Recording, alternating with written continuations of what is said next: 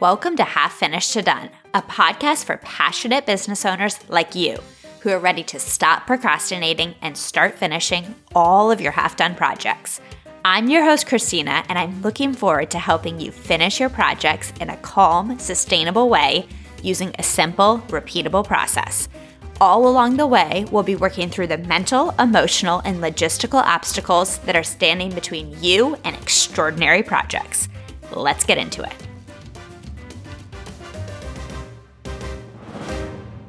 Welcome back to another episode of the podcast. Excited to have you here today. We are going to talk about procrastination. Surprise, surprise. Let's get into it. The first thing I want to do is clear up one of the myths that comes up when people pursue procrastination coaching. I think a lot of people think that they are hiring me to help them do more, more, more, more, more, and all of the things. And I don't do that. I will not help you do that. What I will help you do is do more of what you actually want to do to get the results that you actually want, while also doing way less overall. So we're kind of going to work this episode backwards. Is what are all of the things that you actually have to get rid of first before you double down on the things that you want to keep? So a lot of procrastination is solved by just letting go of shit. I'm going to walk you through some different buckets, some examples of where you can do that. And then we'll be left with only the good stuff. So take a minute to think of anything that you're procrastinating on right now. What falls into the category of things that you just genuinely don't want to do? And by genuinely don't want to do, what I really mean is you don't want to do it and you're willing to stomach the repercussions of that. I can just hear somebody out there right now just said in their head, I don't want to do my taxes. I've heard that joke a lot. Not a good example, usually, because you don't want to do your taxes. However, you're not willing to stomach the repercussions of not doing your taxes. So, what are the things that you don't want to do that you've previously said yes to because of some sort of obligation to somebody else, some people pleasing pattern, some unwritten rule that you have for yourself about what good business owners do? What is all of that stuff that you would be willing to let go of because you don't want to do it? Perfect example here is social media. So, a lot of business owners are on social media, they're hating it, but they're doing it because the world of business owners said that you should do it. But what if you let it go? What if you built your business and sales and marketing in a different way? Or, ironically, for me, two years ago, I let go of the podcast because I just didn't want to do it the cake was not worth the bake, as my Kiwi friend says. It just wasn't worth it to me. At that time, it felt like I was giving way more to it than I was getting back. And so it just wasn't worth it. Two more examples that I hear a lot are client notes. People dread client notes, like universally. I think that's a thing. So, what if you were to be willing to let go of client notes? I did this. I just stopped sending notes to my clients because I was tracking whether they were reading them. They weren't reading them. And I was taking too much responsibility in that relationship. So I was willing to let one or two people be slightly annoyed or aggravated in order to not have to do this thing that I was constantly dreading. And no one was really benefiting or appreciating either. And fun fact no client, not one time, ever mentioned this to me. No one felt a lack because of this. The second example is any sort of intense over the top metric tracking example is tracking all of your social media metrics like every day or every week, especially when that's not the number one metric that actually indicates your success in your business. So letting go of all of that. So let's do a quick check in here.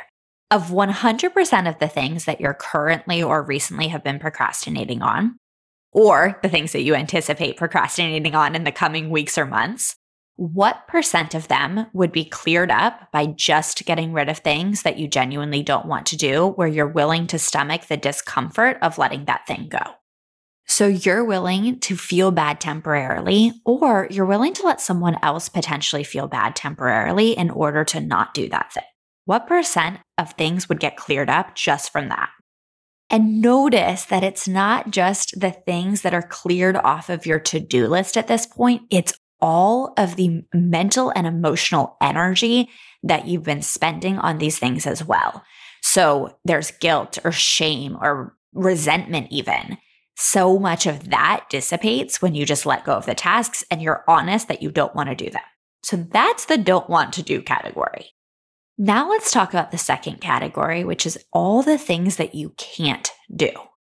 So these are all of the things that you are procrastinating on because in this moment in time, you are lacking a resource that is needed to get this thing done.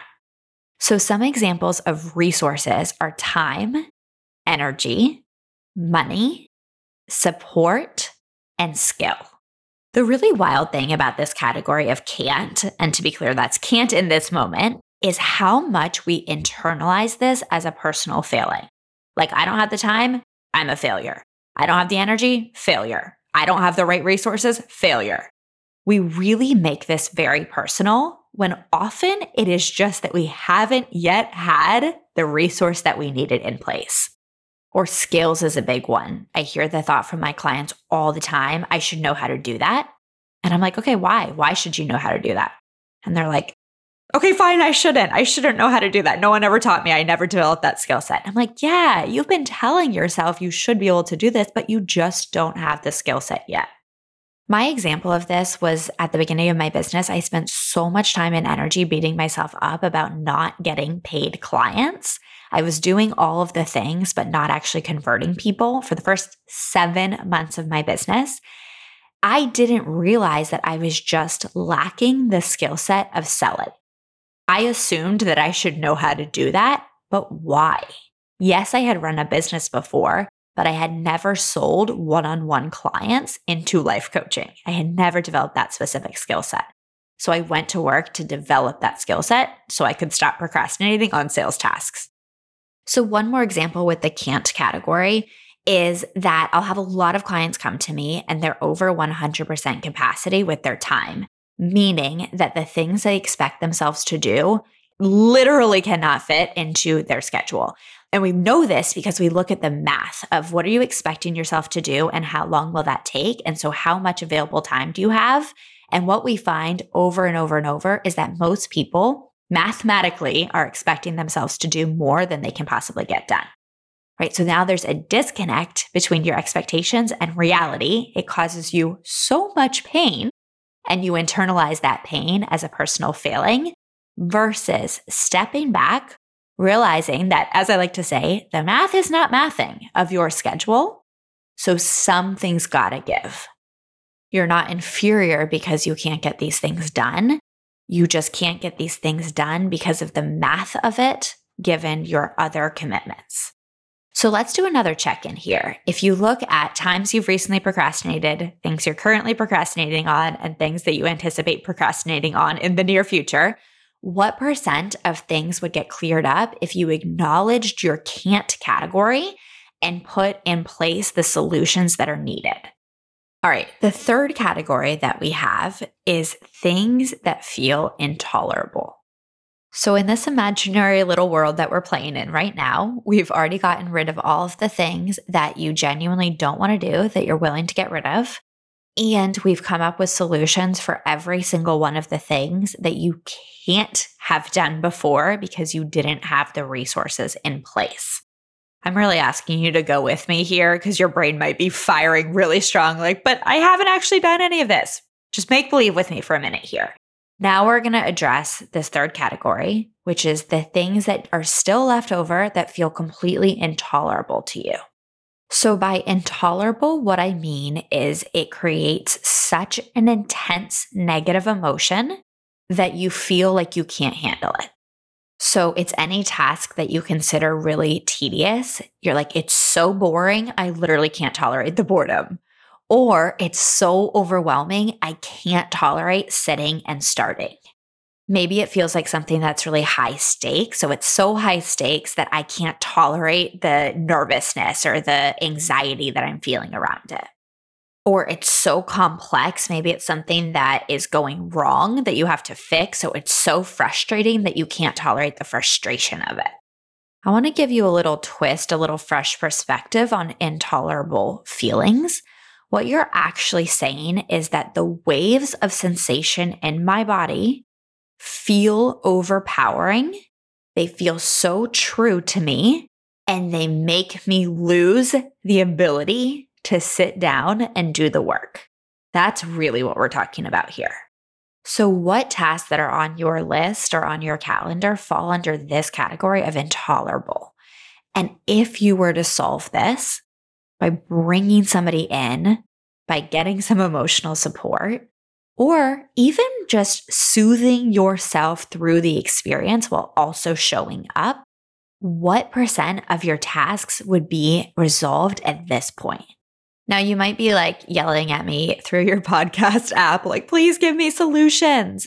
This episode, I'm not going to go too far into solutions because pretty much every single other episode that I do is about solutions. This episode is more about diagnosing the problem and process of elimination.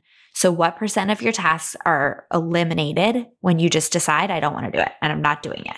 And then what percent get resolved when you realize you don't have the right resources in place? So, you got to get rid of things that way or reassess them. And then that last category of what are the things that feel totally intolerable that either I also let go of or I work through that intolerable feeling based on my work with my clients who are exactly like you, or are you literally if you've been my client, but passionate business owners who still find themselves procrastinating and working on a ton of half finished projects. My guess is that these three steps have addressed probably at least 50% of the things, maybe even 75% of the things on your to do list or on your schedule. I'm going to go with 25% for simplicity's sake of things that you've been procrastinating on that are not addressed by the other three categories. And this is all of the remaining things that you do actually want to do that fundamentally does have value to you, is high impact in your business and in your life, but you have a mental block about it. The easiest way to find out what your mental block is is to take a specific task and go talk about it with somebody. Listen to the words that you say, listen to your tone, and watch your own body language, and you will figure out real quick why you have a mental block about it. And I'll just tell you that the vast majority of mental blocks at this point come down to one thought. It's not usually a thought that you're actively thinking, but it's in your brain somewhere it is some version of this won't work. Or if it does work, the results that I will get, the return on the investment of doing this task won't be worth it. So you might have caught this thought earlier in the podcast. I talked about it when I used to podcast is I'm putting in more than I'm getting back. And this line of thinking will stop us in our tracks or slow us down every single time. It's like if you're in a long term relationship or a friendship and you believe that you give more to that friendship than you get back, resentment builds, you stop showing up as much for that person, right? Your uh, relationship erodes. It's the same thing with your tasks. If you believe that you're putting in more than you're getting back, you're not going to have a solid, happy relationship with those tasks. So, this is where we come in with some really solid strategies that are designed around helping you want to do the remaining work. And notice that I did not say tolerate doing the work, but actually wanting to do it. We literally start training your brain to crave the work, to crave the process of doing the work, but also to crave the result of doing the work. And you have to learn how to do this without any tangible evidence that it's actually going to pay off. That's the wild part. You're working on believing that it will ultimately pay off to do these things, even though there's no guarantee. So, I'll give you a really good example. I have created a ton of freebies. So, you can actually go find them right now if you go to piquecoaching.co slash five reasons. That's the guide on the five reasons that your projects are half finished. Or you can go to piquecoaching.co slash 10 minute win, which is a guide on how to stop procrastinating in 10 minutes. See what I did there? Okay, this is great given the point that I'm about to make. I created both of those freebies without any guarantee that any human would ever want to use them, right? There's no way that I could have proven without a shadow of a doubt that people wanted this. People had asked me for it. People were always talking to me about procrastination. I had an ads manager in place, but I still didn't have any guarantee that we were going to be able to get this into the hands of the people who most needed it. What that required of me was to be willing to put in a fuck ton of effort in order to potentially get a payoff. Obviously, it's working, but I had to be willing to risk it first, create it without any guarantee in order to see those results eventually. So we for sure can stack the odds in our favor, right? By creating things that people say they need or asking us for that we have the resources in place to promote for sure. We can stack the odds in our favor, but we're still taking on a certain amount of risk when we put ourselves out there with creation. So I want to ask a favor of you. As you've gone through this episode and as you've been thinking about all of the things that you normally procrastinate on, I want you to think about where do they fit into the buckets of things I genuinely don't want to do, things that for whatever reason in this moment I can't do, or the third category of things that just feel completely intolerable to a level that at this moment doesn't feel manageable to me. And then for anything that's left over, how can I shift my mindset to make it worth it because of the process and the potential result that I'm going to get? Is there anything else that we didn't cover that doesn't fit squarely into those four buckets? If so, I invite you to send me an email. So it's hello at piquecoaching.co. I would really love to hear from you because I want to make sure on this podcast that I'm giving you everything you need to stop procrastinating and start finishing your half done projects. And if there is something that I'm overlooking, let me know and we can always work through it. I'm always happy to give you customized recommendations to really make this work work for you. And if you know a business owner who's super passionate in their business, but struggles with procrastination, I invite you to send them this specific episode. You can just forward it to them from your favorite podcast app, because I think this is one of the core bedrock episodes that truly breaks down procrastination and cuts through a lot of the confusion and angst that self proclaimed procrastinators often have around their procrastination and especially passionate business owners who I often think put even more pressure on themselves because they're like, my passion should be enough to override the procrastination. So, my hope with this episode is that you understand procrastination more deeply and you start opening your brain to every single thing that you're experiencing with procrastination is totally solvable. We have a variety of strategies that we can implement to help get you through anything that's happening. Thanks so much for joining for another episode, and I will talk to you next week. Thank you for listening to the Half Finished to Done podcast.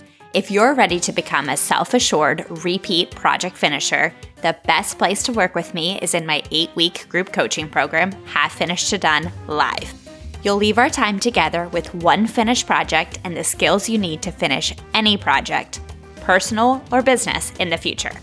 Just head to piquecoaching.co slash HFD live for your next step. Can't wait to work with you.